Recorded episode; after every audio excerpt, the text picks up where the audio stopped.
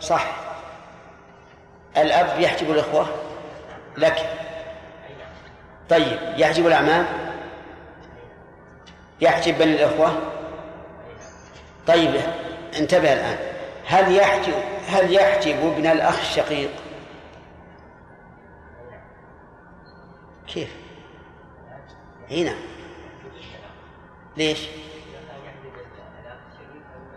أي. إذا ما يحتاج تقول من باب ما ما, ما يحتاج قياس. ما دام قلنا يحجب جميع الحواشي فابن الأخ الشقيق من من الحواشي. إذا هو داخل في النص بدون قياس. وكذا في الفروع. بالنسبة للحواشي.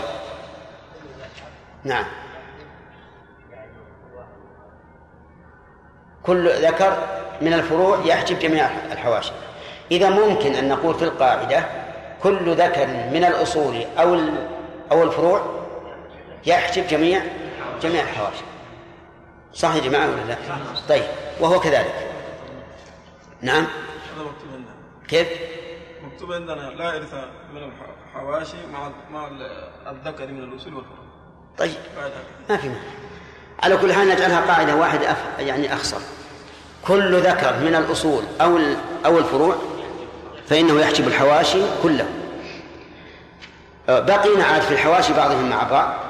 نرجع إلى باب التعصيب.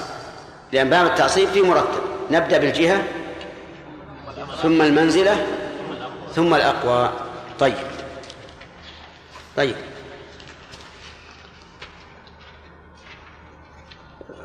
نا- ناخذ كلمة المؤلف. قال وولد الأم أخذناه. ببنت فضلة وبنت الابن وبجد من خلا. أخذناه؟ طيب من الذي يسقطه الفرع الوارث من الحواشي؟ من الذي يسقطه الفرع الوارث من الحواشي؟ من هم؟ الأخوة من الأم. يعني إذا وجد أي فرع إذا وجد فرع سواء كان ذكر أو أنثى فإنه يسقط الإخوة من الأم. ولهذا قال وولد الأم ببنت فضلة أي بالفرع الوارث ولو كان أنثى. نعم وبنت الابن بابنتين تحجب إلا مع ابن ابن لها يعصبه هذه أيضا أخذناها؟ آه، بنت الابن تسقط إذا استغرق من فوقها الثلثين. ولهذا قال بابنتين تحجب. ولو قال تسقط لكان أحسن. بنت الابن إذا استغرق من فوقها الثلثين سقطت. مثال ذلك إذا هلك هالك عن بنتين وبنت ابن وعم شقيق. فللبنتين الثلثان والباقي للعم و وتسقط بنت الابن لاستغراق من فوقها الثلثين. طيب هلك هالك عن بنتي ابن ثنتين وبنت ابن ابن أنزل منهما وعم شقيق. فلبنتي الابن الثلثان وبنت الابن النازلة تسقط والباقي للعم الشقيق. ولهذا قال إلا مع ابن ابن لها يعصب. إلا مع ابن ابن لها يعصب. ومن ابن ابن الذي يعصب لها؟ هو من ساواها في الدرجة أو كان أنزل منها. أما لو كان أعلى منها فإنه يسقطها لأننا قلنا إن الفروع كل ذكر يسقط من تحته. كلكم ماشي معي ولا طيب ناخذ أمثلة. هذه بنت هلك هالك عن بنتين وبنت ابن وابن ابن بدرجتها سواء أخوها أو ابن عمها البنتين؟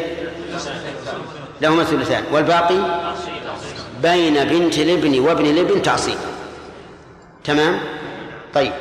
لأن كل ذكر مساو في البنات وبنات الابن والأخوات الشقيقات والأخوات الأب كل ذكر مساوي فهو معصب وهذا يسمى تعصيبا بإيش؟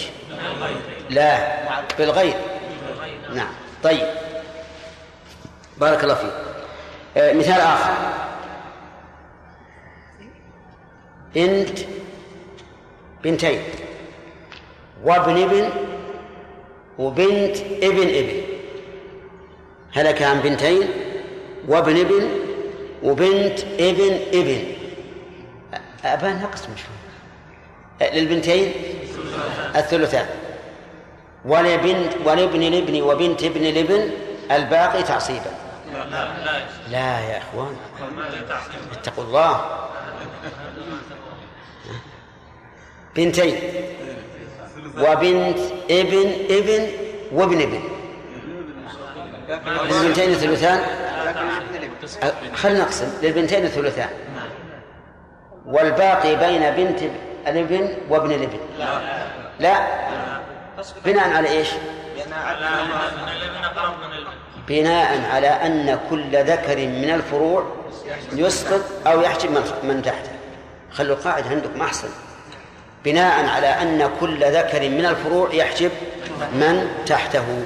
هذا الآن ذكر ابن به في الدرجه الثانية وذيك بنت ابن ابن بالدرجة الثالثة.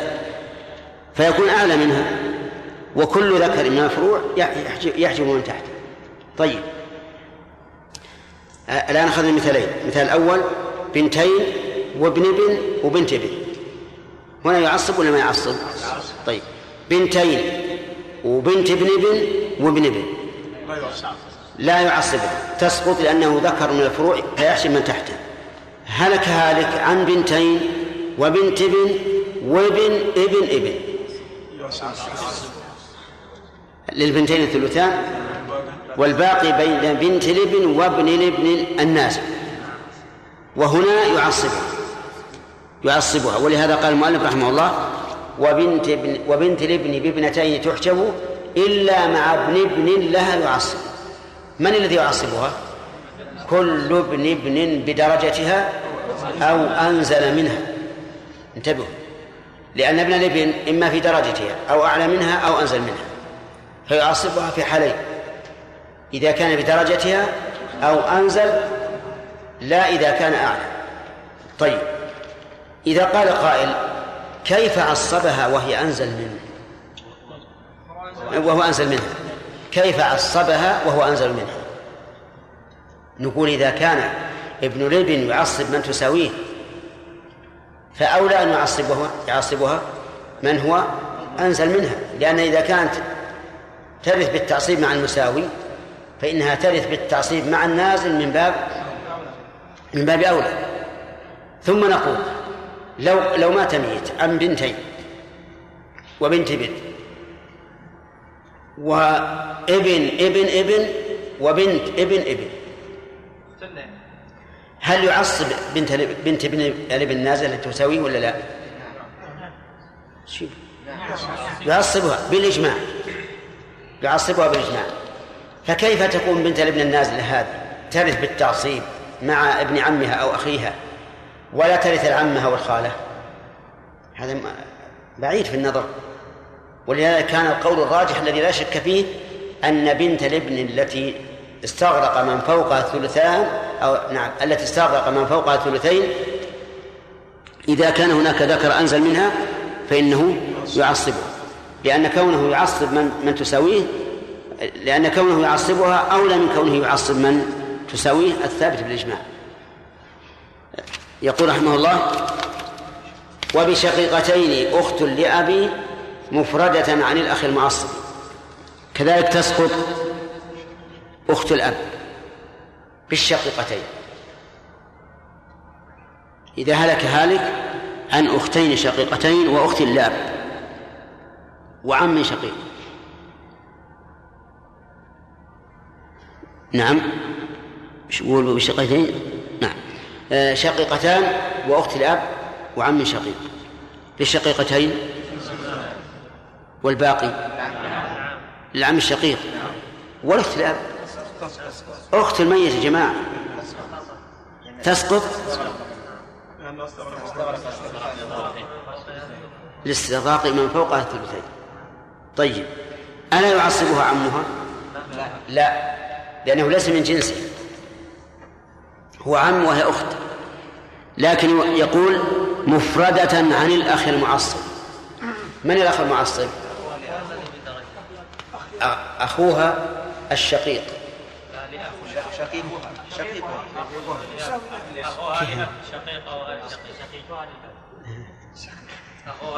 من يعصب الأخت الأب؟ الأخ لأب. الأخ لأب. طيب. إذا كان معها أخ لأب يعصب. وهنا ما قال المؤلف مع ابن ابن الله معصب بل قال أخ لأب خاصة. ولهذا الأخت لأب إذا استغرقت الشقيقتان الثلثين لا يعصبها إلا الأخ لأب أبدا.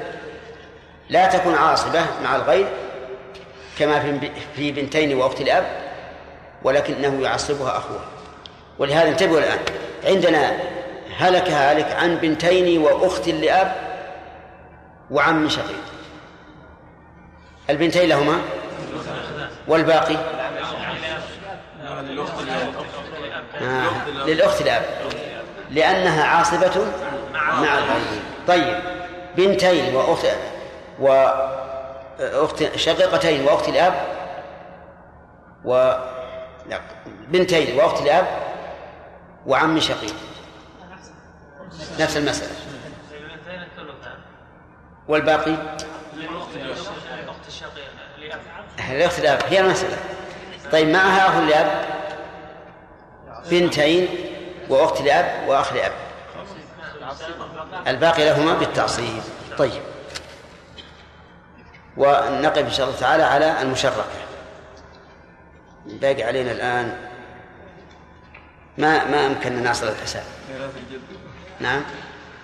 لكن لاحظوا يا جماعة أن اللي, اللي, اللي أمامنا كلها مرجوحة ما عليها عمل على القول الصحيح. المشركة ما عليها عمل على الصحيح. الجد والإخوة ما عليها عمل على الصحيح لأن الجد يسقط الإخوة. المعادة من باب أولى لأنها أبعد الأقوال في هذه المسائل عن الصح عن الصحة. فالحمد لله المسائل اللي, اللي فيها القول الراجح انتهينا منها. الباقي كل الأبواب الثلاثة كلها مرجوحة تنسف نسبا نعم. الأكدرية وما أدراك من الأكدرية. نعم. أربعة أبواب الظاهر. نعم. الأكدرية من غرائب الأقوال. نعم. ها؟ مرجوحة. مرجوحة. كل الأربعة كل أربعة الأبواب هذه على قول الراجح. منسوخ. واضح؟ طيب. إذا نعتبر الآن انتهينا. انتهينا من القول الصحيح في مسائل الفرائض. يمكن نفتي إي أبد. نعطيك إجازة أنك تفتي بما نقول أنه القول الصحيح إن شاء الله. نعم. نعم يا شرف. إن شاء الله. كلها نكمل. إن شاء الله بإذن الله. حتى لو لا ما ما يبقى ما يبقى إلا أسبوع ما عندكم بعد أكثركم بيروح لهذا. نعم. ها؟ تجيني. الله يحييك.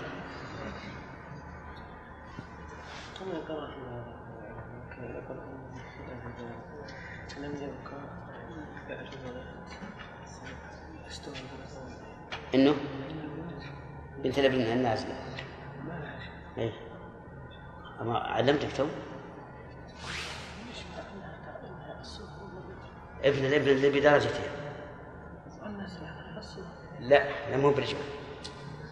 النازل مو برجمة في خلاف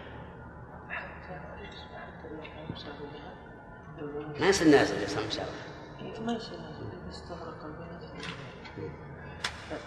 لم يكن مع الابن اللي في درجتها ما يصير. ما يصير في إجماع. هذا بالإجماع أنه يعصبها لكن إذا كان أنزل منها أي طيب. نعم. شيخ الإجازة القادمة الصيف القادمة ممكن تأتي في نصف السنة. لا نصف السنة يكون عطلة ربيعية. معناه يخرج الناس للربيع. وربما تكون في السنة الثانية الله تكون في رمضان تقريبا. أي إذا كان رمضان كل واحد في بيته. نعم. من هو؟ نعم. ضابط الحواشي من تجتمع معه في أب أو جد.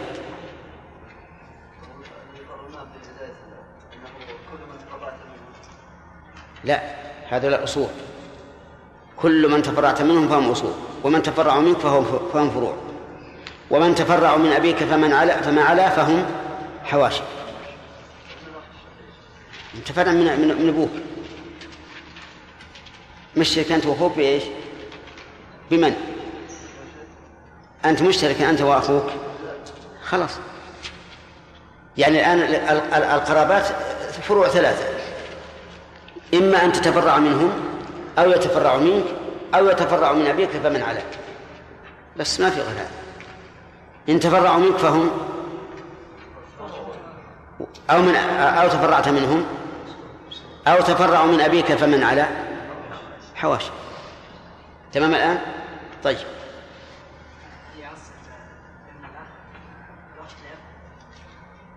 لا. شوف جميع الذكور ما يعصبون خواتهم. إلا الفروع والأخوة فقط. عرفت؟ ابن مثلا لو هلك هلك عن ابن أخ شقيق وبنت أخ شقيق لمن المال؟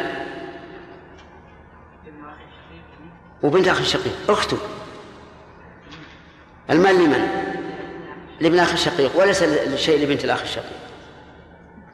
مع أن بنت الأخ الشقيق هي اللي توالي المريض هذا. لأنه عمها وتمرضه وتبكي عليه بالليل والنهار. وأخوها الشقيق كان بينهم مخالفة سوء تفاهم. كل النهار يقول يدعو عليه والله يهلكه. فأهلكه الله. من يرثه؟ هل يدعو عليه بالهلاك؟ وذيك اللي تصيح عليه بالليل والنهار ما ترث. سبحان الله. يعني مسائل الفراغ الإنسان يتعجب لكن يقول رضينا بالله ربا. ما في. نعم. ها؟ نعم. وبنتين وأم عشر أخ كم؟ 600 اي اقسمها. اقسمها أنت. لأن ما وصلنا بالحساب بارك الله فيك. الحساب ما قرأنا. لعلك تريد دينا دينا الدينارية الكبرى والصغرى والملقبات عند الفرضيين إحنا ما نعتبر هذا الشيء. هذه الملقبات اللي يكتبونها يملؤون بها الصح... الصحائف ترويض لل- للفكر فقط. ولهذا أنا بعطيك الآن مسألة وهي نساء من جهات شتى ورث كل واحدة منهن دينارا. من التركة وهم من جهات شتى سبعة عشر دينار كل واحدة أعطيناها دينار.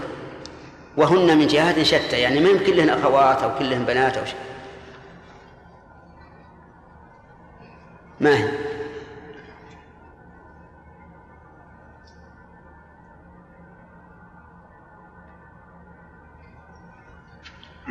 هي الدينارية الصغرى.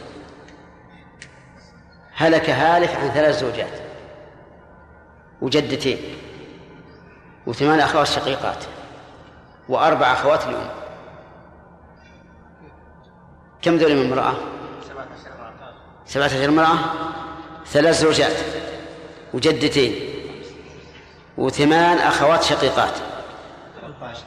ثلاثة عشر وأربع أخوات من أم. وأربع أخوات من أم. سبعة عشر كل واحدة جاه دينار.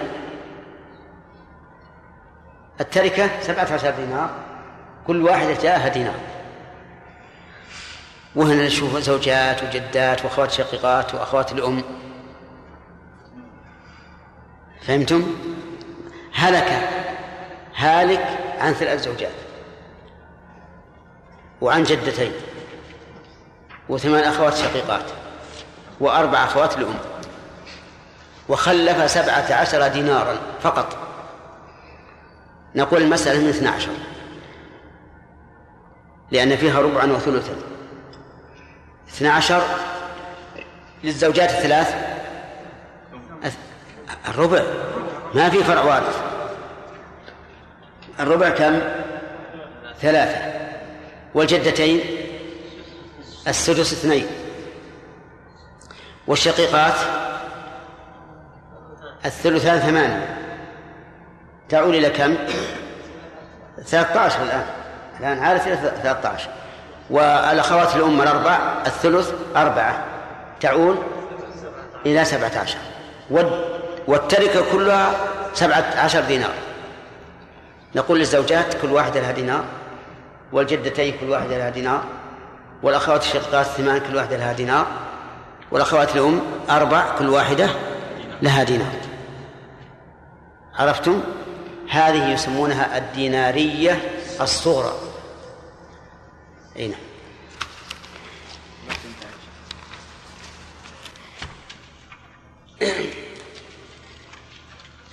من صاحب الفرائض؟ من لها؟ من لها؟ يلا. أنت من العام ولا من هذا السنة؟ لكن مستمر؟ طيب.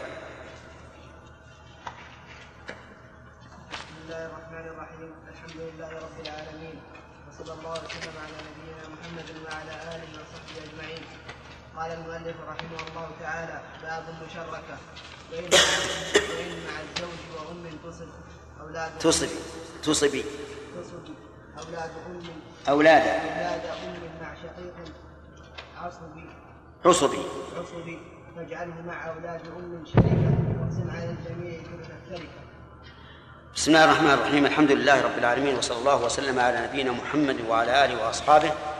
و ومن تبعهم بإحسان إلى يوم الدين قال ناظم البرهانية والبرهانية هي نظم في علم الفرائض فقها وحسابا وهي غير متداولة بين الناس لأن الرحبية أو الرحبية أكثر تداولا منها لكنها أعني البرهانية أجمع من من الرحبية وأخصر وفيها من الأبواب ما ليس في الرحبية.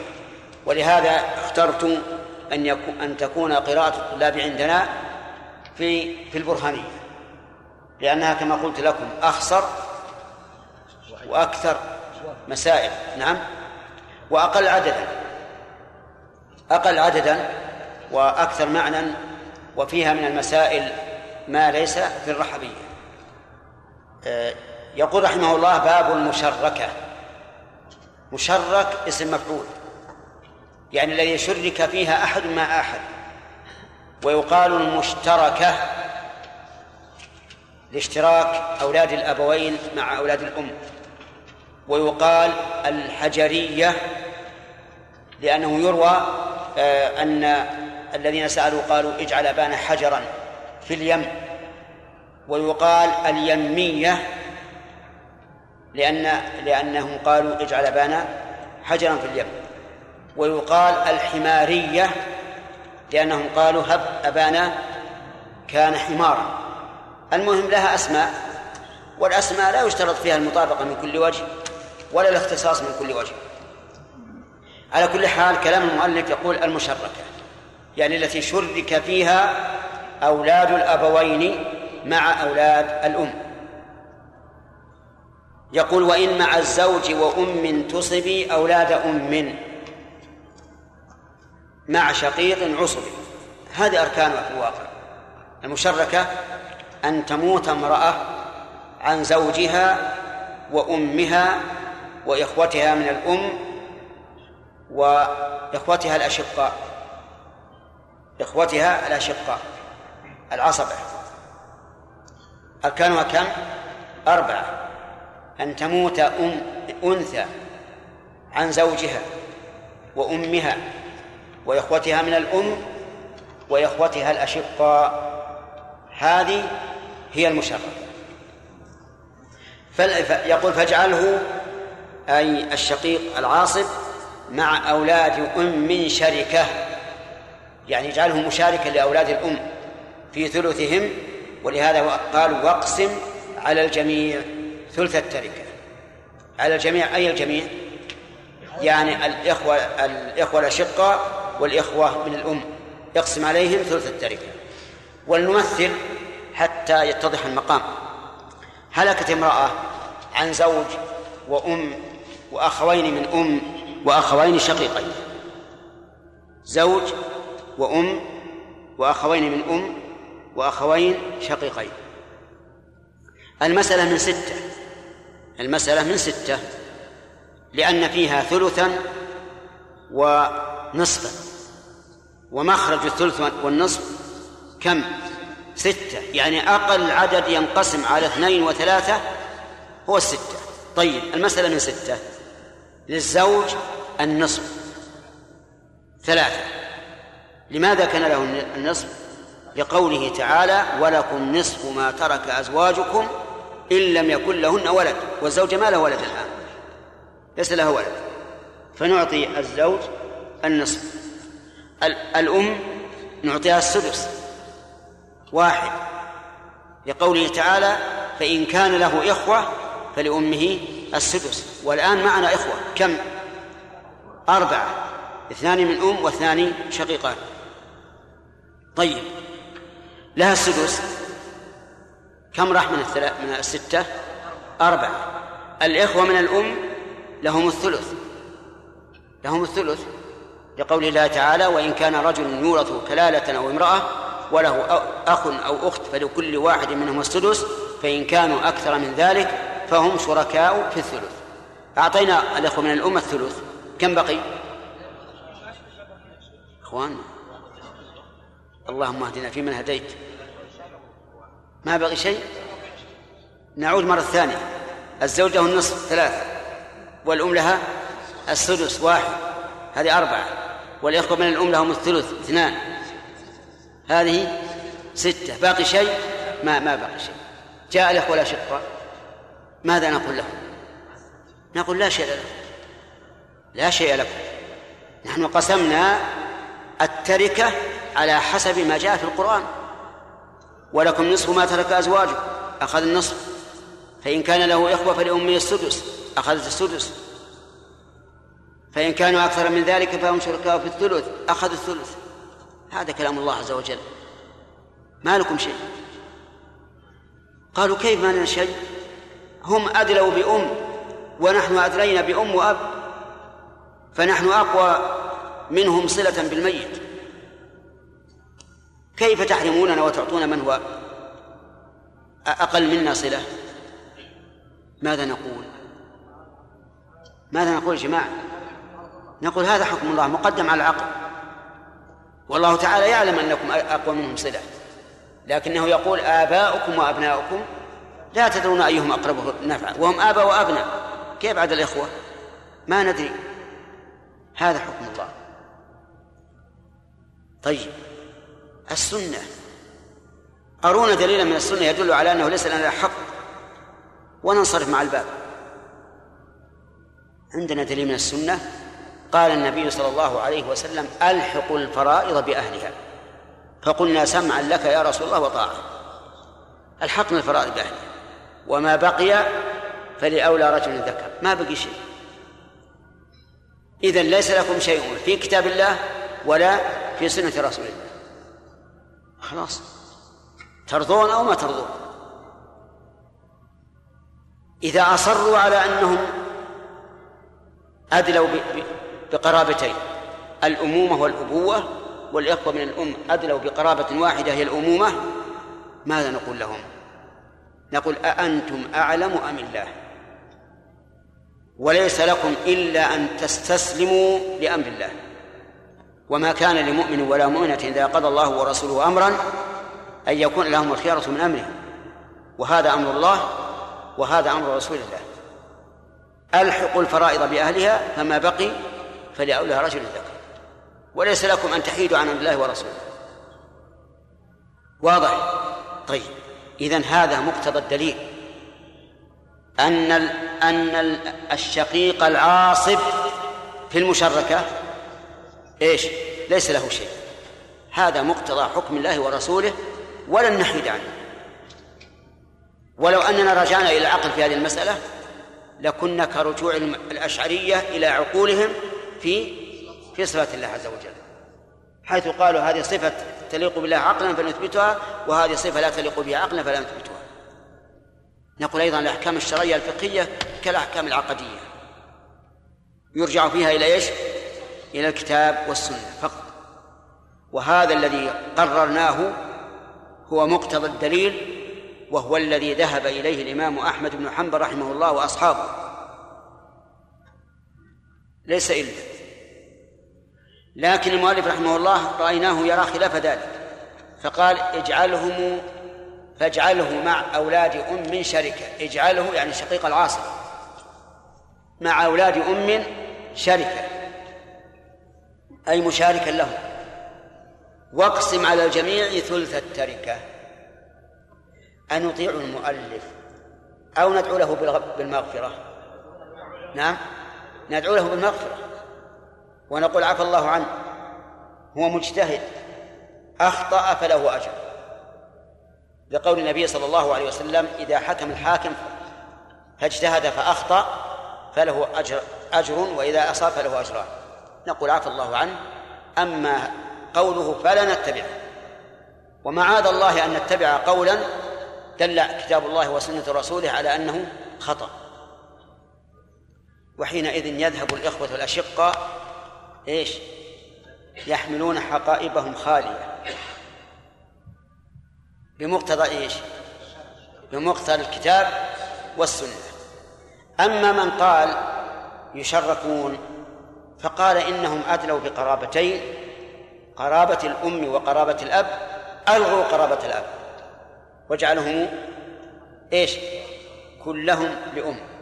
وفي هذا يقول الراحب رحمه الله اجعلهم كلهم لأمي واجعل أباهم حجرا في اليم. كيف نجعل أبوهم حجرا في اليم؟ إن جعلناه حجرا في اليم جعلناهم هم أحجارا أيضا. لأن الابن يكون مشابها لأبيه.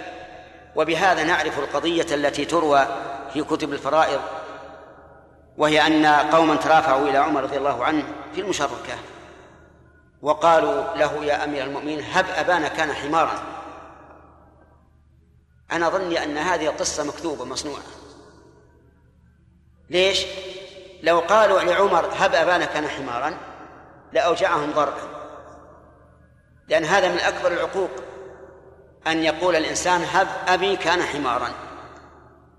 لو لو يعني لو كان غير عمر ربما تنطلي عليه لكن عمر ما تنطلي على هذا.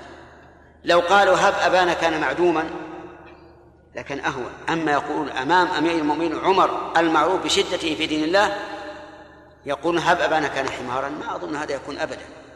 وهذا مما يدل على بطلان نسبتها إلى عمر رضي الله عنه.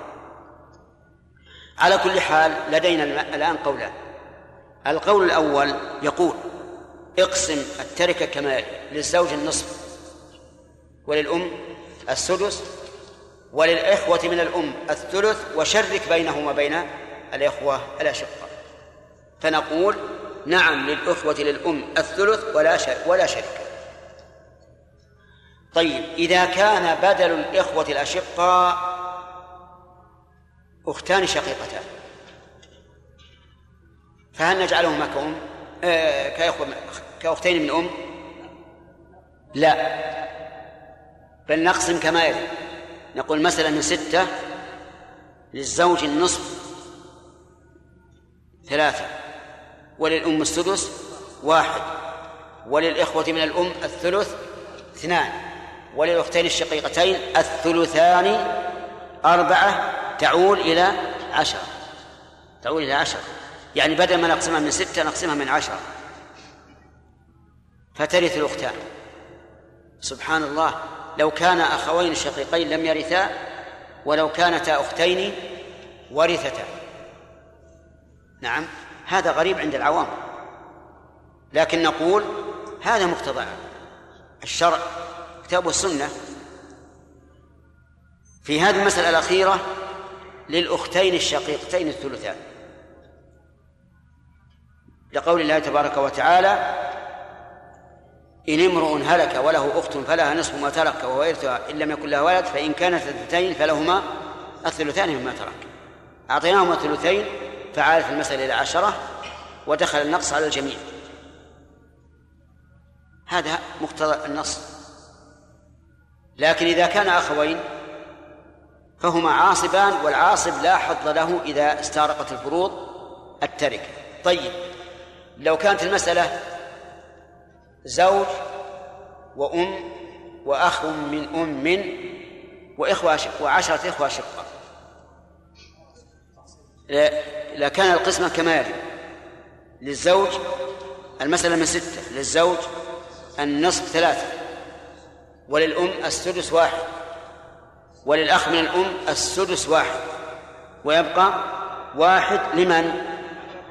للعشرة بالاتفاق وهنا لا نجعلهم شركة أعطينا عشرة من الأخوة الشقة واحدا وأعطينا واحد من الأخ من الأخوة من الأم واحدا فهل اعتبرنا الإخوة الشقة هنا إخوة من أم؟ لا لأن لو اعتبرناهم إخوة من الأم لقسمنا الاثنين بين أحد عشر واحدا. وهنا لم لم لم نصنع كذلك. وهذا أكبر دليل على تناقض القائلين بالتشريك. لأننا نقول إذا فضلهم الأخ من الأم في الجزء باتفاقنا فليفضلهم بالكل بالاتفاق. لأنه إنما فضلهم بالجزء لكونه فريضة السدس. فليفضل الاثنان الكل بالثلث لأنها فريضة. المهم يا أخواننا أن هذه المسألة فيها قولان للعلماء. القول الأول أن يجعل ثلث الإخوة من الأم إيش؟ شركة بين الإخوة من الأم والإخوة الأشقاء. والقول الثاني؟ أجيب أن يسقط الإخوة الأشقاء وهذا مقتضى الدليل من كتاب الله وسنة رسوله صلى الله عليه وعلى آله وسلم. طيب إذا قضى القاضي بالقول الراجح وكان الرجل قد خلف ستة ملايين. المرأة هذه خلفت ستة ملايين. أعطونا زوجها سمير. كم؟ ثلاثة إيش؟ ثلاثة ريال؟ ثلاث ملايين. وأعطينا الأم عبد الله مليونا واحد وأعطينا الأخوين الأخوين من الأم مليونين. والإخوة الأشقة ولا قرش واحد.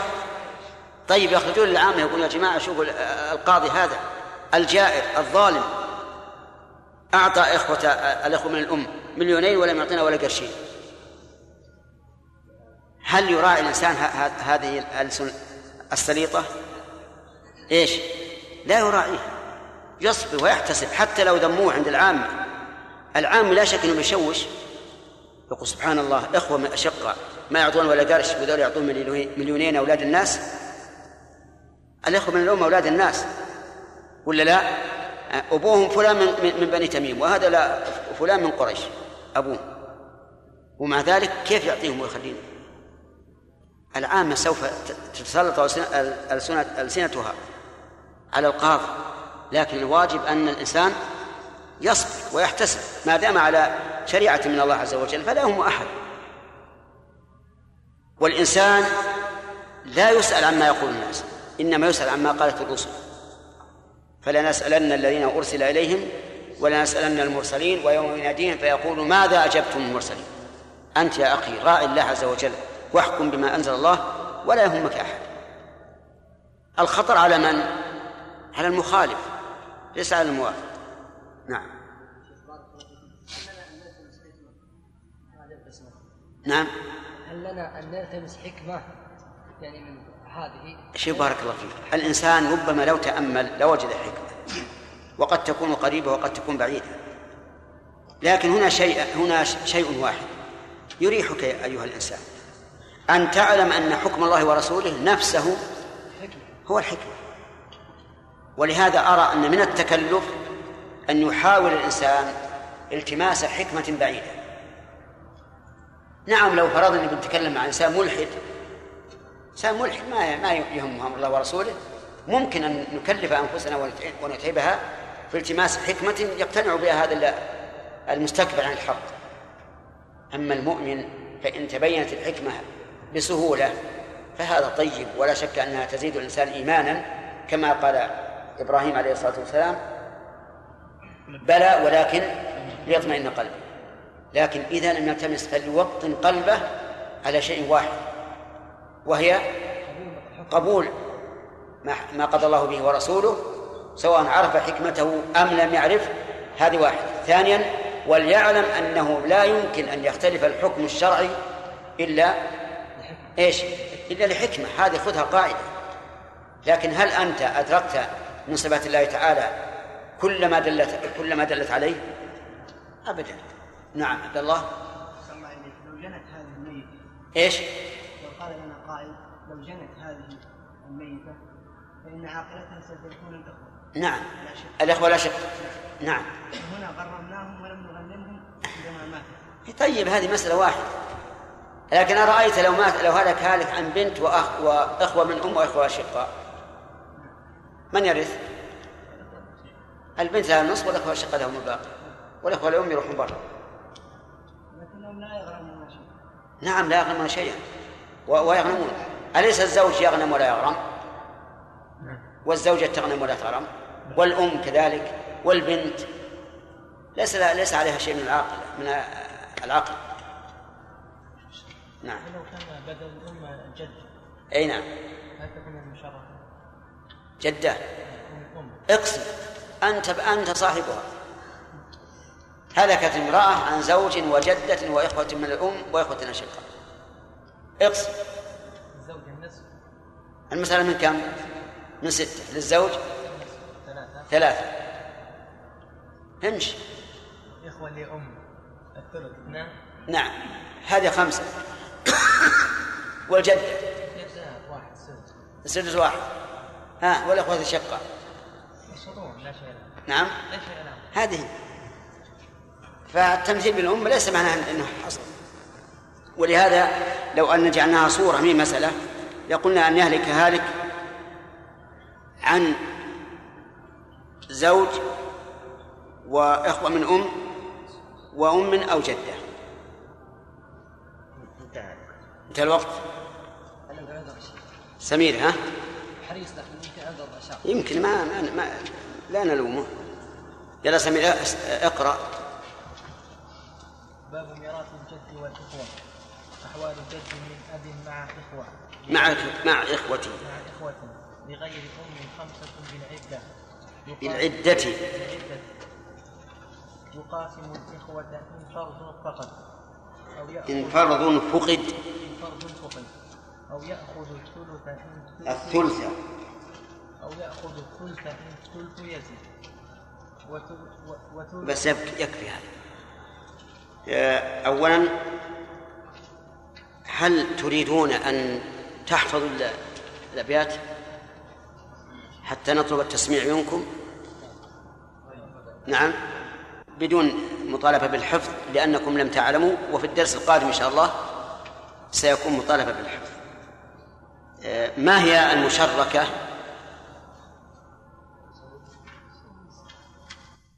أن تهلك امرأة عن زوج وأم.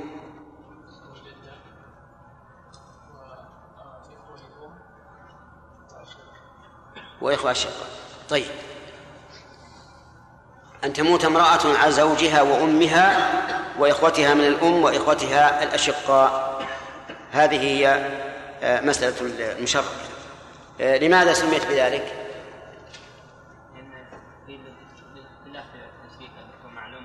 لأنه يشرك فيها؟ الأخوة الأشقاء ولا الأخوة من الأم؟ من الذي يشرك مع الثاني؟ يشرك بين الإخوة الأشقاء والإخوة من الأم في نصيب الإخوة من الأم. طيب. آه، اقسمها. اقسم المشرك. هلكت امرأة عن زوجها وأمها وإخوتها من أم وإخوتها من ستة كلمة. قلنا لا لا تأتي بها هنا. لأن أنا أريد أن أن تحلها على قولك. طيب المسألة من ستة. المسألة من ستة. الزوج يأخذ فرضه وفضله السدس. آه، نصف. للزوج النصف؟ كم؟ ثلاثة ثلاثة أثلاث. كيف ثلاثة ثلاثة؟ ثلاثة من ثلاثة من الستة يا شيخ. للزوج النصف ثلاثة. طيب. ثم الأم. الأم. السدس كم؟ يعني واحد. واحد. وللأم السدس واحد. وللإخوة لأم يأخذون الثلث. الثلث كم؟ ثلاثة ثلث الستة ثلاثة. وهذا أول معلومة علمتها أن نصف أن ثلث الستة ثلاثة اليوم. اثنين. ها؟ حصتين يا شيخ. يأخذون اثنين من ستة. أي طيب الثلث. يبقى يأخذون الثلث فيكون لهم اثنين يا شيخ. طيب. فلا يبقى لل- للإخوة الأشقاء شيء. لكن حلها على أنها مشركة لا يبقى شيخ للإخوة الأشقاء شيء. لكن بن- نشركهم. على قول هذا لا يمكن- لا يمكن لا تعول المسألة يا شيخ. لا ما تعول لأن الأخوة الأشقة بالاتفاق ما لهم فرض. ولا يمكن عول إلا إذا زادت الفروض على المسألة. جارك سمير. على أنا نشاركهم أي. يكون الإخوة الإخوة الأشقاء. يكون الثلث بين الإخوة الأشقة والإخوة الأم كذا؟ هذا طيب تمام. هو كذلك. ما وجه التشريك بينهم يا إيهاب؟ بين الإخوة الأشقاء والإخوة الأم نعم هل هناك من دليل أو تعليل؟ هم قالوا آه، أن الأخوة الأخوة الأشقاء يدون من جهتين نعم. من جهة الأم ومن جهة الأب. نعم. بينما الإخوة الأم لا يدون إلا من جهة واحدة. وهي الأم. إذن الأخوة الأشقة شاركوا الأخوة من الأم في إدائهم بالأم. وزادوا عليهم فيكون أولى منهم. فكيف نحرمهم ونورث الإخوة من الأم؟ وحينئذ نقول أدنى شيء نعاملهم به أن نجعلهم شركاء في الثلث. فهمتم يا جماعة؟ إذا ليس في الآية دليل إنما فيها تعليل. والاستدلال بالعلة استدلال عقلي. قد يوافق وقد لا يوافق. اقسمها على القول الثاني. أي نعم القول الثاني عدم التي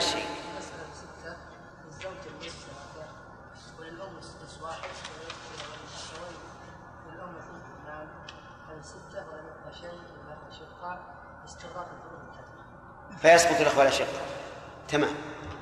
يعني القول الثاني يقول للزوج النصف وللأم السدس وللأخوة من الأم الثلث ويسقط الإخوة الأشقة. أفهمتم يا جماعة؟ طيب ما دليل هؤلاء أو تعليلهم؟ أو تعليلهم؟ قل. لا الذي أجاب أولا أي نعم. هذا تعليل. هذا تعليل وليس دليلا. إذا قيل ما الدليل يعني من الكتاب والسنة ما يكفيني هذا لأني أنا أخبرتكم أمس بما هو أقوى من ذلك.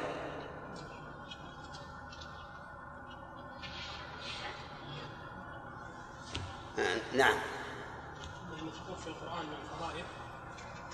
الدليل من كتاب الله وسنة رسول الله. ولكم نصف ما طيب هذا إذن للزوج النصف بدليل القرآن. ها؟ في قوله تعالى آه، فإن كانوا فإن كانوا إخوة رجال أو نساء ف- آه، وإن كانوا آه، هات الأم أول لا يفتح الله عليك بعد ذلك. فإن كان له أخ إخوته إخوة. فلأمه السدس. أحسنت. طيب إذن أعطينا الأم السدس بمقتضى الآية الكريمة. ها. حديث آه، قوله تعالى في الكلالة ها امرؤ هلك ليس له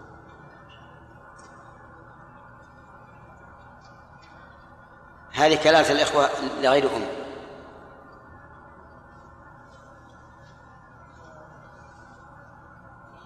الأخ.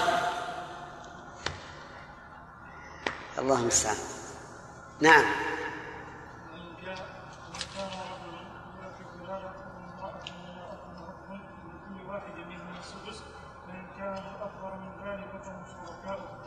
أحسنت. إذن للإخوة من الأم الثلث بنص الآية. قسمنا بينهم بنص الآية. جاء الإخوة الأشقاء من أين نعطيهم؟ ليس لهم فرض حتى نعطيهم الفرض وأن نعين المسألة؟ إذن يسقطون. هذا دليل من القرآن. دليل من السنة. أمين.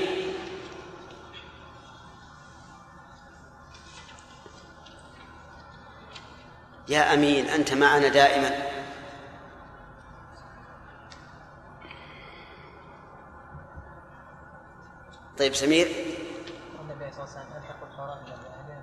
فلاولى رجل قول النبي صلى الله عليه وسلم ألحقوا الفرائض بأهلها فما بقي؟ فلأولى رجل ذكر ألحقنا الفرائض بأهلها ولم يبق شيء. إذن لا شيء له. بدلالة القرآن ودلالة السنة. يا مسعود هذاك ما في أحد.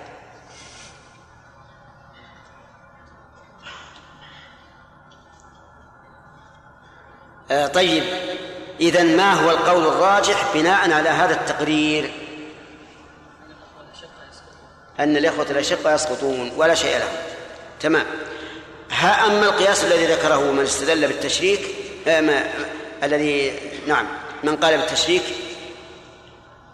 فهو تعليل في مقابلة النص. والقاعدة أن التعليل في مقابلة النص إيش؟ لا يعمل به مردود على صاحبه. هذه المشركة آه، لو هلك هالك هلكت امرأة عن زوج وأم وأخ من أم وعشرة إخوة أش- أشقة. نعم. نعم. نعم. أخ من أم.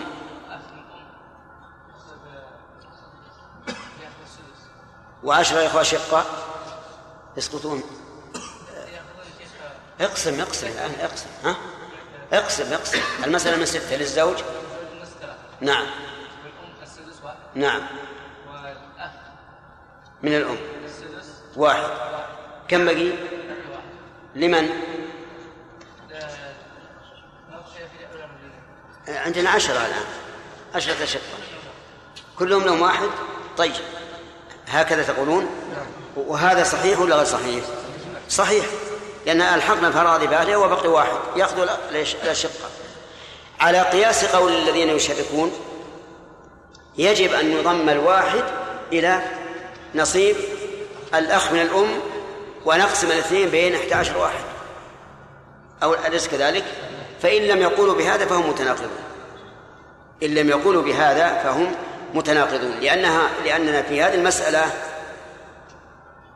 فضلنا الأخ من الأم على إيش؟ على الإخوة الأشقة فضلناهم.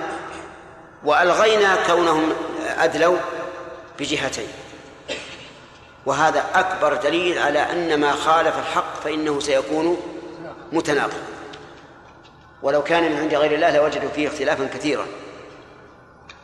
أظن إن شاء الله أدركنا ال- المشركة ناخذ اللي بعدها. طيب.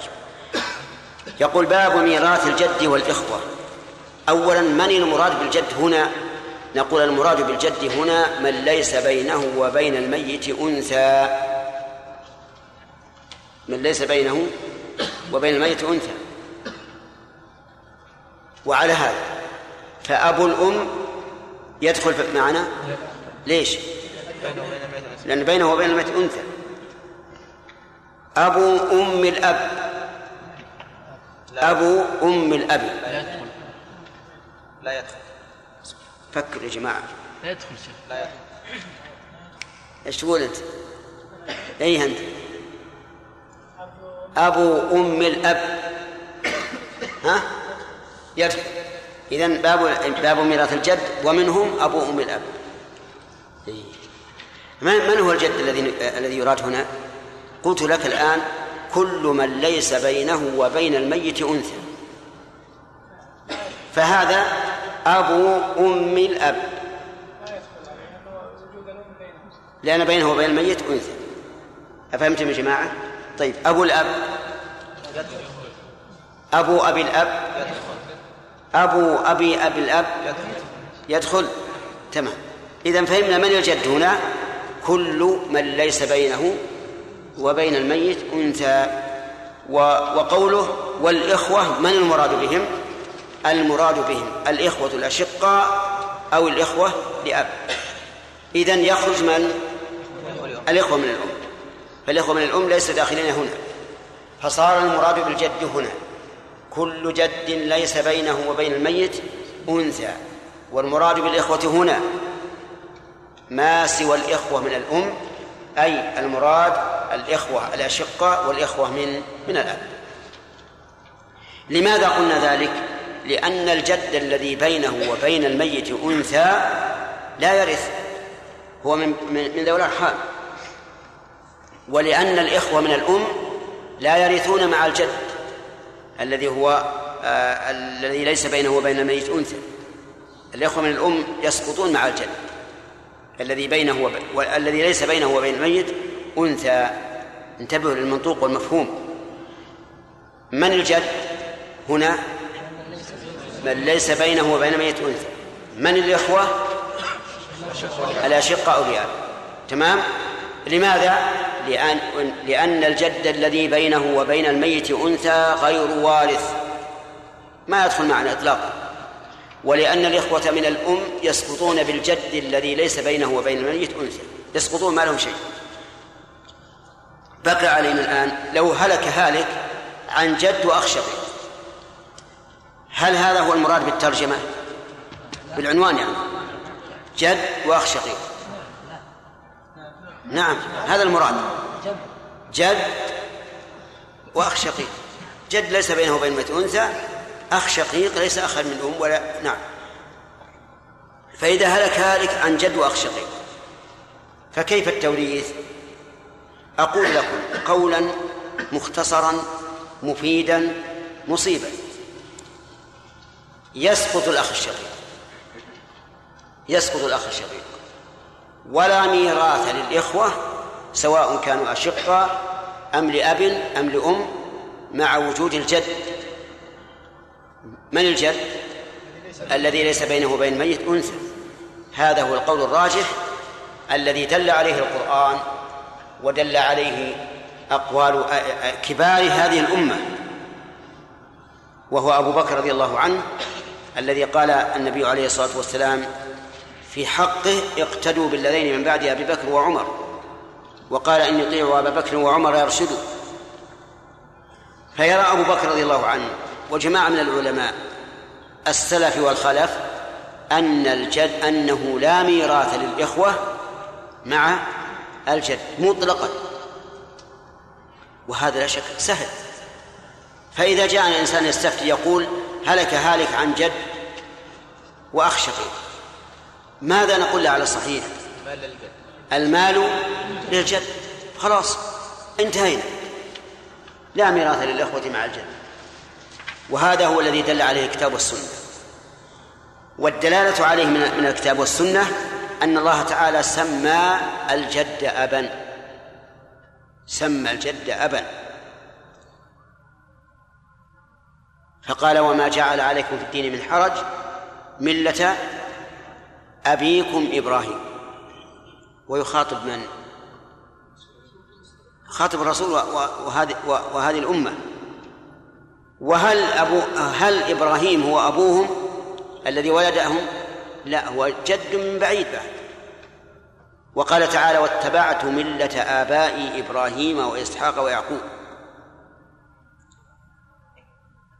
واتبعت ملة آبائي؟ اقرأ نسيت الآية. آبائي إبراهيم وإسحاق ويعقوب. نعم. القائل هو يوسف. هل إبراهيم أبوه الذي ولده بينه وبينه واحد؟ يوسف ابن يعقوب ابن إسحاق ابن إبراهيم بينه وبينه اثنان. واضح؟ أما الدلالة أو وجه الدلالة من جهة أخرى فإن الله سبحانه وتعالى قسم المواريث ولم يذكر التفاصيل التي ذكرها من يورثون الإخوة مع الأب مع الجد. خلوكم معنا. لم يذكر الله في القرآن ولا رسوله في السنة تلك التفاصيل التي ذكرها من يورث الإخوة مع الجد. ولو كانت من شريعة الله لوجب أن تكون موجودة في القرآن والسنة لأنها من دين الله. فلما لم يذكر منها ولا قسمة واحدة علم أنها ليست بصواب. يقول الله تبارك وتعالى ونزلنا عليك الكتاب تبيانا لكل شيء. ويقول تعالى كتاب أحكمت آياته ثم فصلت من لدن حكيم خبير.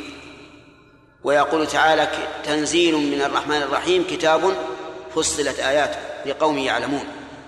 وهذه التفاصيل التي ستسمعونها إن شاء الله. لم تكن لا في القرآن ولا في السنة فدل ذلك على أنها ليست حقا. إذ ما من حق إلا جاء به الكتاب والسنة. ومن أراد مزيد بحث في ذلك فليرجع إلى كتاب إعلام الموقعين الذي ألفه ابن تيمية رحمه الله والذي لم يؤلف في بابه مثله فيما نعم إيش قلنا؟ لا لتلميذ ابن تيمية لابن القيم رحمه الله والذي لم يؤلف مثله في بابه. فهو كتاب عظيم. ذكر هذه المسألة وغيرها من المسائل وكما تعلمون أن ابن القيم رحمه الله له نفس طويل في المسائل التي يريد أن يبحث فيها. أقول ميراث الإخوة مع الجد على القول الراجح الصواب الذي دل عليه القرآن والسنة سهل. كيف؟ أن نقول للأخوة لا مقام لكم فارجعوا ليس لكم ميراث ولا حظ في التركة وننتهي. أما على القول بالتشريك فاستمعوا. أحوال جد أحوال جد من أب مع إخوته قول أحوال جد من أب يشير إلى ما ذكرناه من أنه يشترط ألا يكون بين الميت بين الميت وبين الجد أنثى لأنه لو كان بينه وبين الميت أنثى لكان جدا من إيش؟ من أم أحوال جد من أب مع إخوة مع إخوتي مع هنا بالتسكين من أجل إقامة البيت وإلا فالأفصح فيها الفتح كما قال ابن مالك رحمه الله ومع مع فيها قليل ومع مع فيها قليل. طيب. يقول رحمه الله آه لغير أم من الإخوة لغير أم؟ صنفان الأشقة أو لأب؟ خمسة بالعدة. يعني خمسة محصورة بالعدد. خمسة محصورة بالعدد. من أين جاءت هذه الخمسة؟ أفي كتاب الله أن الجد مع الإخوة له خمسة أحوال؟ هل يعقل أن تكون هذه الأحوال الخمس حقا ولم ينص عليها الكتاب؟ مع أن الله نص على أحوال دونها كأحوال الأم مثلا. وبين ذلك ولأبويه لكل واحد منهم السدس مما ترك إن كان له ولد فإن لم يكن له ولد وورثه أبواه فلأمه الثلث فإن كان له إخوة فلأمه السدس. ولكم نصف ما ترك أزواجكم إن لم يكن لكم ولد إن لم يكن لهن ولد فإن كان لهن ولد فلكم الربع. ولهن الربع مما تركتم إن لم يكن لكم ولد فإن كان لكم ولد فلهن الثمن. شوف الحالات يذكرها الله عز وجل. وإن كان رجل يورث كلالة وامرأة وله أخ أو أخت فلكل واحد منهم السدس فإن كانوا أكثر من ذلك فهم شركاء في الثلث أيضا حالين. أه، ويستفتونك قل لا في الكلالة. إن امرؤ هلك ليس له ولد وله أخت فلها نصف ما ترك وهو يرثها إن لم يكن له ولد. فإن كانت اثنتين فلهما الثلثان مما ترك. فهل يعقل أن يكون ورثة لهم خمس أحوال دون أن تبين هذه الأحوال في القرآن والسنة؟ أجيبوا يا جماعة لا يعقل أبدا. والله تعالى بين في الكتاب والسنة ما دون ذلك الأحوال تلك الأحوال. ما دون تلك الأحوال فكيف بهذه الأحوال؟ لكن على كل حال نحن نريد أن نفهم ما قاله العلماء في ذلك. كما أننا ندرس كتاب الحيض على ما فيه من عجر وبجر وصعوبة ومشاكل لنعرف ما قال العلماء في ذلك. ومن الطريف أن أحد المشايخ عفى الله عنا وعنهم كان يقرر في كتاب الحيض ويفصل ويبين كما قال الفقهاء وكان أحد التلاميذ لم يعرف هذه التفاصيل فقال له يا شيخ أحسن الله إليك إن الله نجانا من الحيض فنجينا من أحكامه. نعم لأنه لم يعرف شيئا من هذه التفاصيل التي ذكرها العلماء والتي بلغت عند بعض العلماء 150 صفحة. كتاب الحيض. من يعرف؟ هل المرأة تعرف هذه الأشياء؟ فالمهم أن بعض العلماء رحمهم الله يذكرون تفاصيل ما أنزل الله بها من سلطان. ولكننا نريد أن نعرف أحوال الجد مع الإخوة لنفهم ما قاله العلماء في هذا. دون أن نأخذها دينا. أو نحكم بها أو نحكم بها في عباد الله. أبدا. لأنه لا يجوز للإنسان يعتقد قولا صوابا أن يفتي بخلافه إطلاقا. فإن خاف الفتنة أحال الأمر إلى غيره. يعني لو فرض الإنسان يريد أن أن يفتي بما يراه صوابا في مجتمع في مجتمع لا يرى هذا القول وينكر هذا القول. ويخاف من الفتنة. والمسألة مسألة اجتهاد ما هي مسألة نص؟ فهنا نقول إذا خفت الفتنة فأحل الأمر إلى إيش؟ إلى غيرك وتبرأ ذمتك ولا تحدث فتنة. أما لو كنت لا تخاف الفتنة كما لو كنت ريسا في قومك مطاعا فيهم فاذكر الحق. وستجد لك أتباعا. نعم.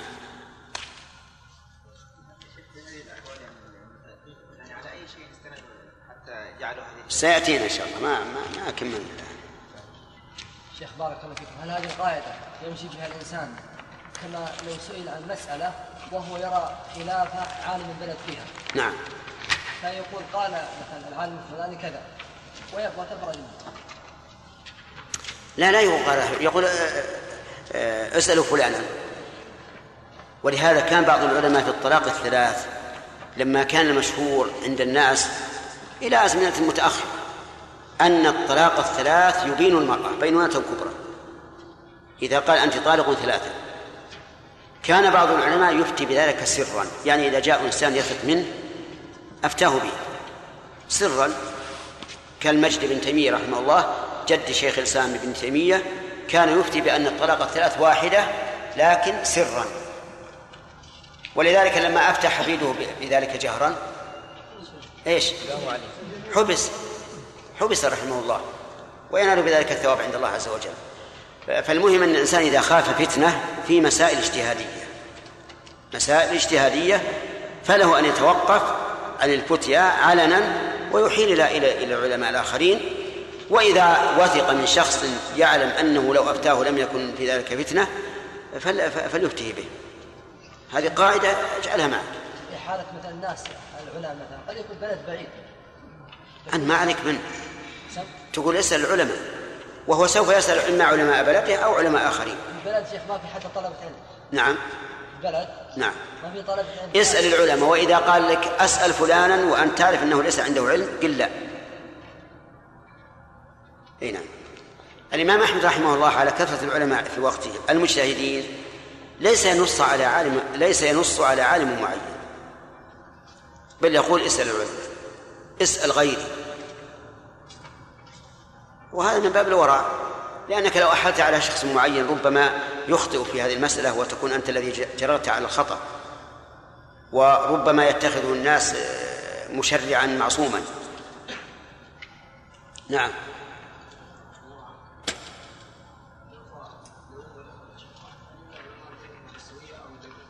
يعني في باب المشركة؟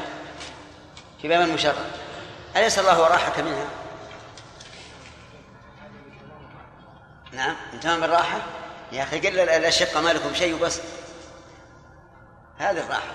على كل حال القائلين عند القائلين بالتشريك يسوون بينهم. وهذا من من الأدلة على ضعف هذا القول أنهم يسوون بين من فرق الله بينهم. نعم.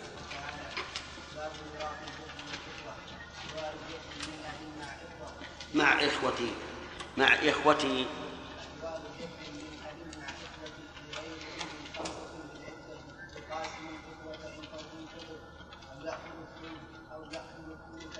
الثلث.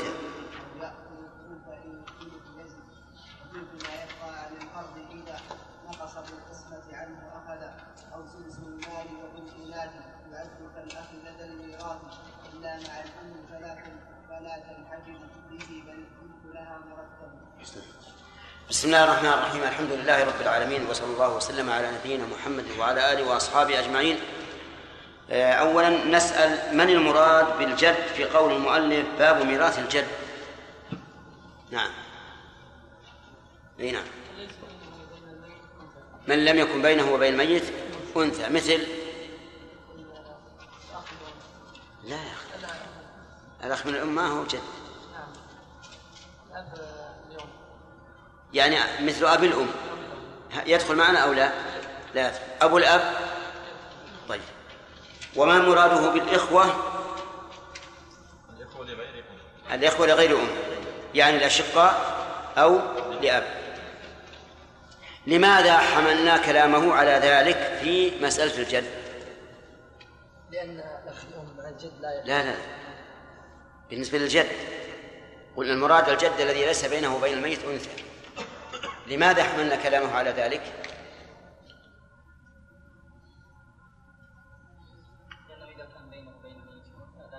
أحسنت.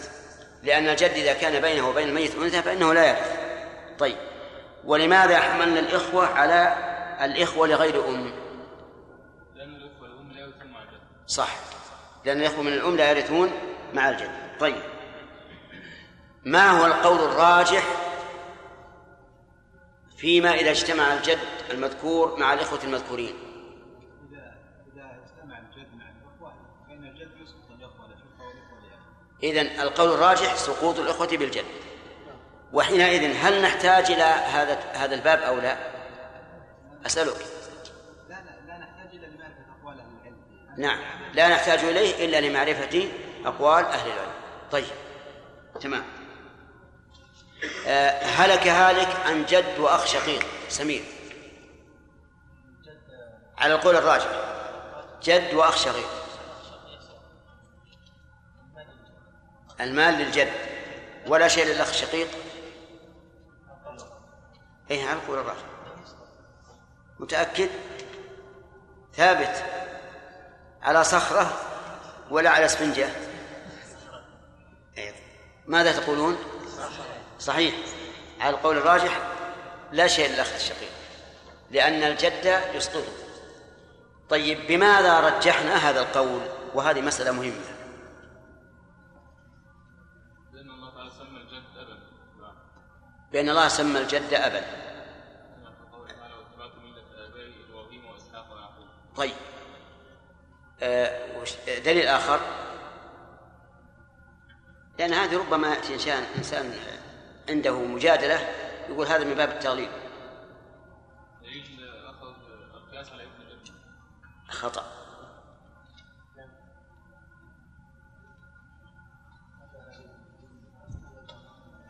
نعم. صحيح. ملة أبيكم إبراهيم. هذا ما في التغليب ولا شيء. أبيكم إبراهيم. طيب. إيه، ما هو الدليل على ضعف القول؟ بأنه يرث مع الإخوة على التفصيل الذي سيذكر.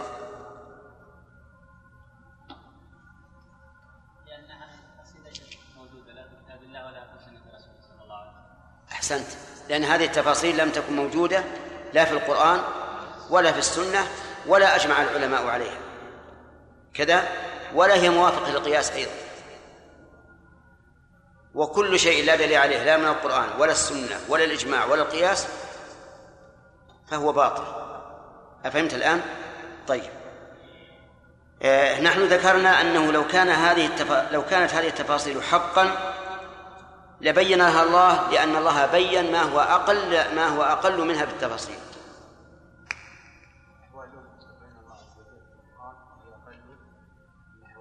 أحسن. بين الله أحوال الأم وهي أقل من أحوال الجد على من على قول من ورثه وكذلك أحوال الزوجين.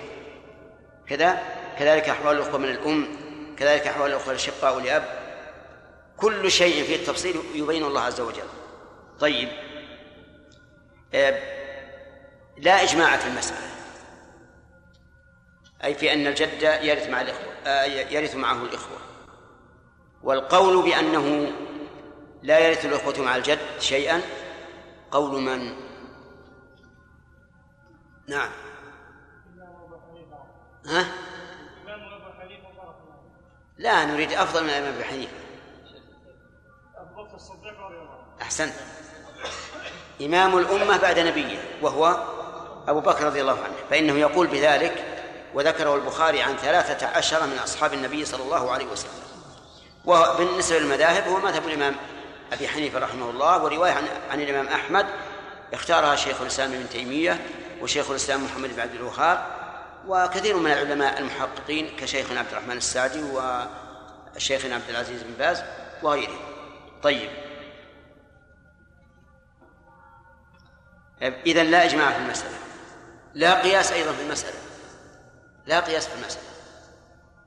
بدليل أن ابن الابن بمنزلة الابن. فليكن أبو الأب بمنزلة الأب. لأن هذا أصل وهذا فرع فقط. فإذا كان ابن الابن ابن ابنا فليكن أبو الأب أبا. ولهذا روي عن ابن عباس رضي الله عنهما أنه قال ألا يتق الله زيد؟ يجعل ابن الابن ابنا ولا يجعل أبا الأب أبا. شوف الكلام. والقياس الصحيح إيش؟ أن من جعل ابن الابن ابنا فليجعل أبا الأب أبا. وإلا تناقض. طيب. الآن نعود إلى الأحوال. يقول أحوال أحوال أحوال جد من أب من أب احترازا من جد إيش؟ من الأم. مع إخوة لغير أم. احترازا من الإخوة لأم. لأن الجد من الأم وهو الذي بينه وبين الميت أنثى لا ميراث له أصلا. والإخوة لأم مع الجد الذي آه الذي يراد هنا لا ميراث لهم بالإجماع. خمسة بالعدة أي بالحصر. خمسة أحوال بالحصر. وقوله خمسة الصواب من حيث اللغة العربية خمس لأن أحوال جمع حال. وهي مذكرة لفظا مؤنثة معنى والمؤنث يكون العدد فيه مذكرا في المؤنث ومؤنثا في المذكر من ثلاثة إلى تسعة. إذن الصواب من حيث اللغة العربية أن يقال خمس ولعل المؤلف رحمه الله أتى بالتاء هنا إما باعتبار لغة ضعيفة أو من أجل إقامة البيت بالعدة. الحال الأولى يقاسم الإخوة إن فرض فقد. هذه الحال. يعني أن يكون كأخ منهم في المقاسمة بشرط أن لا يوجد صاحب فرض في المسألة. مثاله أب جد وأخ شقيق. جد وأخ شقيق. هل في صاحب فرض؟ انحصر الإرث في انحصر الإرث هنا في إيش؟ في الجد والأخ الشقيق يقسم بينهم. نقول للجد نصف المال وللأخ الشقيق نصف المال. انتهى جد وأخت شقيقة ماذا نقول؟ ها؟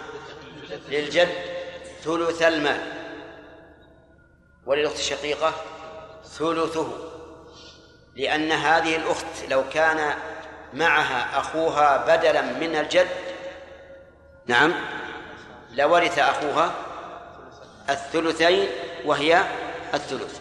إذن جد وأخت شقيقة يقتسمان المال أثلاثا للجد ثلثاه وللأخت الشقيقة ثلثه لأنه قال يقاسم الإخوة إن فرض فقد وهنا ما في ما في فرض طيب جد وثلاث أخوات شقيقات. يقاسم أو لا يقاسم؟ يقاسم. جد وثلاث أخوات شقيقات. ها؟ يقاسم. إذا قاسم أخذ خمسين ولكل أخت خمس. واحد من خمسة. لأنه هو عن اثنين عن ثنتين فيكون عندنا خمس أخوات. الجد عن ثنتين له الخمسان والثلاث لكل واحدة خمس. إذا يقاسم ولا لا؟ وش ناس يقاسم. طيب جد وثلاث أخوات شقيقات. يقاسم أو لا يقاسم؟ ثلاث أخوات. ما تعرفون جد وأختان؟ يقاس يقاسم. طيب. متأكدون؟ جد وأختان يقاسم. حققوا في المسألة. جد وأختان.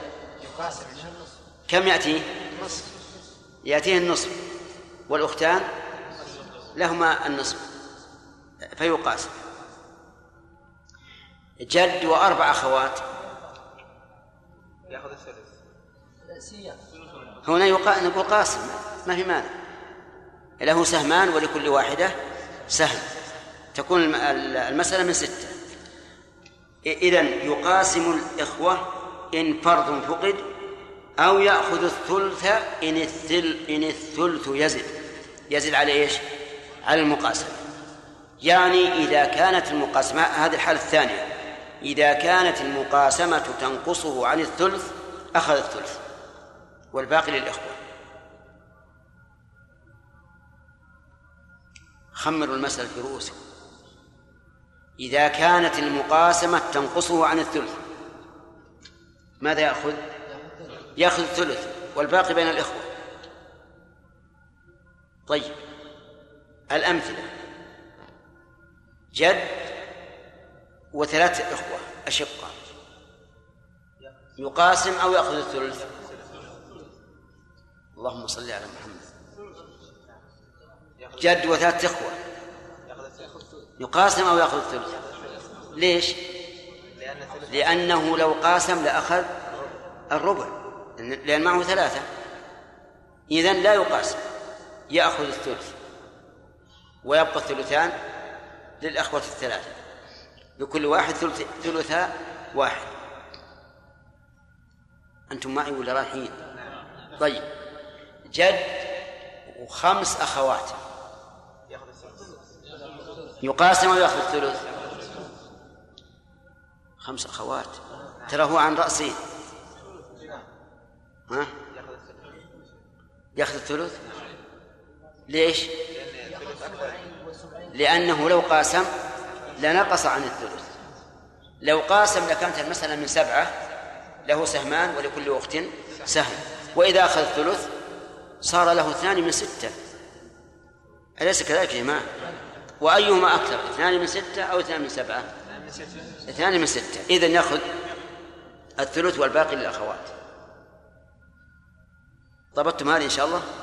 الآن المسألة مفروضة في أنه ليس معه ما صاحب فرض. نقول يأخذ يقاسم إلا إذا نقص عن الثلث بالمقاسمة فيأخذ الثلث. يأخذ الثلث. أنت معنا يا أخ المتكئ. ها معنا فاهم ولا ما في أحد غيرك متكئ لا تلتفت. فاهم ولا ولا ما فهمت؟ فاهم. طيب أي إذن نقول الح- الحالة الثانية أن يرث الثلث متى؟ إذا نقص عنه بالمقاسمة. أخذ الثلث. واضح؟ زين. جد وأخ شقيق ثلث أو مقاسمة؟ مق... نعم. جد وأخت شقيقة؟ جد وأختان شقيقتان؟ جد وثلاث أخوات شقيقات.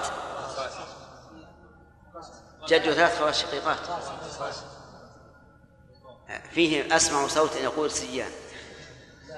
ها يقاسم إيه جد ثلاث أخوات إذا قاسم أخذ اثنين من خمسة. وإذا أخذ ثلث اثنين من ستة. طيب. آه، جد وثلاثة إخوة. جد وثلاث إخوة. ياخذ الثلث لأنه لو قاسم لنقص عن الثلث. لو قاسم ومعه ثلاثة أخذ واحد من أربعة وهو أقل من الثلث. جد وعشرون أخا. الثلث؟ ليش؟ لو قاسم أخذ لو قاسم أخذ واحدا من واحد وعشرين وإذا أخذ ثلث أخذ واحد من ثلاثة وهذا أكثر. أفهمتم الآن؟ هل يمكن أن نجعل هذه القسمة دليلا على بطلان القول بأن الجد مثل الإخوة؟ نعم. أجيبوا يا جماعة. كيف ذلك؟ لو كان مثل الإخوة لوجب أن أن يساويهم على كل حال ويقاسم على كل حال. فما الذي جعله يختار الأكثر؟ نعم. إذا قيل ليس بأخ لازم أن يكون مسقطا له ولذلك يمكن أن نعتبر هذه القسمة دليلا على ضعف هذا القول. آه الآن لنحصر لنحصر المسائل التي تكون المقاسمة فيها آه للجد. أن يكون له المقاسمة نحصر المسائل قال الناظم رحمه الله تعالى وكل ما يبقى عن الفرد إذا نقص بالقسمة عنه أخذ أو سدس المال بإخوة الإناث يعد كالأخرة الميراث إلا مع إلا مع الأم فلا تنحجب به بل الثلث لها مرتب نعم. بسم الله الرحمن الرحيم. سبق لنا ونكرر حتى يبقى في أذهانكم أن الجد آه، من أب على القول الراجح يحجب إيش؟ جميع الإخوة سواء كانوا أشقاء أم لأب أم لأم. وهذا القول هو الراجح والصواب والمري والمريح. والقول الثاني أنه يرث مع الإخوة على اختلاف بين القائلين به لكن المشهور ما ذكره المؤلف أن له مع الإخوة عشر حالات. خمس؟ ولا عشر؟ أخ. ما آه ما حضرت لكن بلغ كأنه خمس. طيب حديث البلاغ ضعيف. على كل حال خمس حالات. الحالة الأولى أن يقاسم الإخوة نعم. الحالة الأولى أن يقاسم الإخوة مع إذا إذا لم يكن صاحب فرض. أن يقاسمهم إذا لم يكن معهم صاحب فرض. وذكرنا لها صورا. كم؟ كم؟ خمس صور. الثاني أو يأخذ الثلث إذا كان الثلث أكثر من المقاسم. كم؟ ثلاث صور. لا حصل له طيب. آه إذا هل نبدأ بالثلث أو بالمقاسمة؟ انتبهوا. بالمقا... هل نقول أول ما ترد علينا المسألة هلك هالك عن جد وإخوة؟ هل ننظر أولا هل الثلث أكثر أو المقاسمة نبدأ بالثلث علشان أخسر. إذا كان الإخوة أكثر من مثليه أو مثليه. على طول نقول ال- الأفضل له الثلث. ثم بعد ذلك ننظر. لا أحب أن أشوش عليكم. أقول إذا كان لم. إذا لم يكن معه فرض فنقول ميراثه واحد من أمرين. متى؟ لما هما؟ إما المقاسمة بأن يجعل كواحد من الإخوة أو الثلث. لينظر الأكثر. إذا كان معه فرض فاستمع له ثلاث حالات وثلث ما يبقى عن- الفرض إذا نقص. نقص بال... وثلث ما يبقى عن الفرض إذا نقص بالقسمة بالقسمة عنه أخذ يعني أنه إذا أعطينا صاحب الفرض فرضه ننظر لو قاسم هل تكون القسمة أكثر أو ثلث الباقي أكثر. لكن نبدأ أولا بصاحب الفرض ولهذا قال ثلث ما يبقى عن الفرض فنبدأ أولا بإعطاء صاحب الفرض فرضه. ثم ننظر الباقي. هل يقاسم أو يأخذ ثلث الباقي؟ أو يأخذ السدس أو سدس المال هذه ثلاث حالات. مقاسمة ثلث الباقي سدس المال أرجو الانتباه يا جماعة. ماذا. ماذا نعمل إذا كان معهم صاحب فرض أول ما ما نعمل أن نعطي صاحب الفرض فرضه ثم نقول هذا الباقي هل الأكثر ثلث الباقي أو سدس المال أو المقاسم نعطيه الأكثر أكثر من ثلث الباقي أو سدس المال أو المقاسم